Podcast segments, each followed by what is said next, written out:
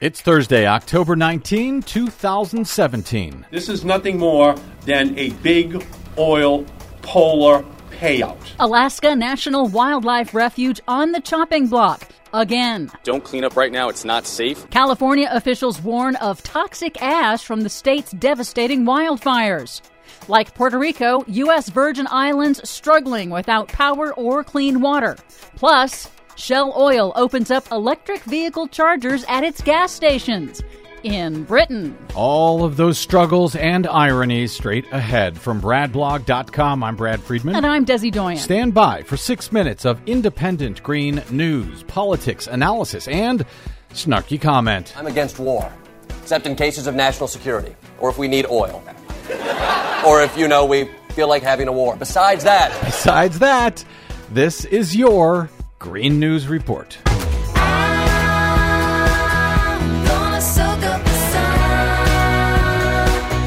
Okay, Desi Doyen, encouraging news for the most part this week coming out of California and those devastating wildfires. Yes, firefighters continue to gain ground against those deadly Northern California wine country wildfires. Now, officials are warning returning residents to not sift through what remains of their homes because of toxins in the ash from burned plastics, electronics, household pesticides, and other pollutants. That's according to Sonoma County Public Health official Scott Alonso here in an interview with CBS News. Don't clean up right now, it's not safe. The toxic ash and the debris is harmful. We don't want you sifting through it. We don't want children in it. Do not touch it. And that's a lot of people that he's saying that to. Some 6,000 uh, houses and commercial structures were leveled. Yes, and when it rains, those toxins will be washed into the watershed. And some rain is predicted for this week. Good news for the fires, bad news for the water drinkers. Meanwhile, the plight of the battered U.S. Virgin Islands has fallen off the media's radar, much like the ongoing humanitarian crisis in Puerto Rico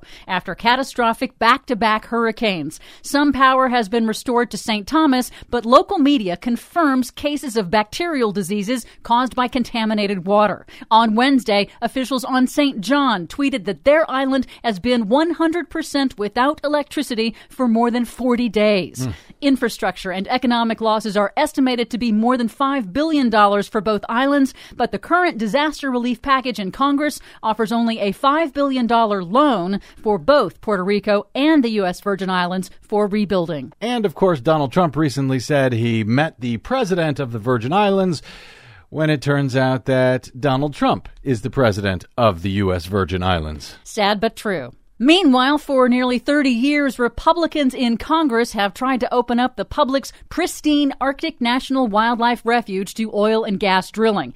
And this time, they may succeed by tying it to a must pass budget resolution, which, under Senate rules, only needs 51 votes to pass. Republicans want to open the refuge to drilling to raise revenue to offset their proposed $1.5 trillion tax cut.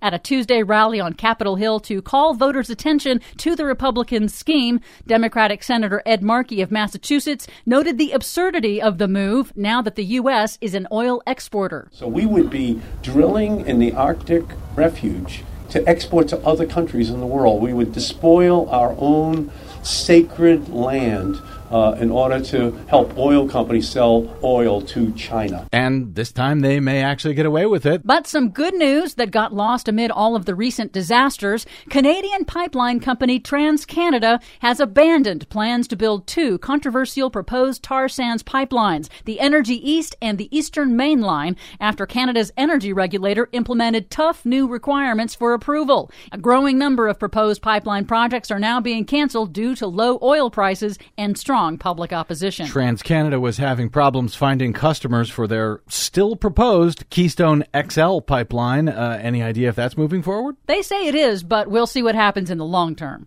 In a sharply worded rebuke to the Trump administration, a federal judge recently reinstated Obama era rules requiring the oil and gas industry to stop methane leaks from drilling operations on public lands, effective immediately. It's estimated the public loses $330 million a year in royalties because of the leaks and intentional flaring on federal lands. That's enough to power about 5 million homes a year. So it releases dangerous methane into the air and it loses money for the U.S. That's some smart so called conservatism right there. Finally, in the wake of recent announcements from Britain, China, and France to phase out conventional gasoline powered cars by 2040, oil giant Royal Dutch Shell this week opened up the first wave of fast charging electric vehicle charging stations at gas stations in the UK. Shell also announced it has purchased the electric vehicle charging network company New Motion and its 30,000 private charging stations at homes and offices across Europe. Yeah, as just about every car maker in the world right now says, we are going electric. The writing is on the wall. For much more writing on the wall, check out our website at greennews.bradblog.com for those stories and the ones we couldn't get to.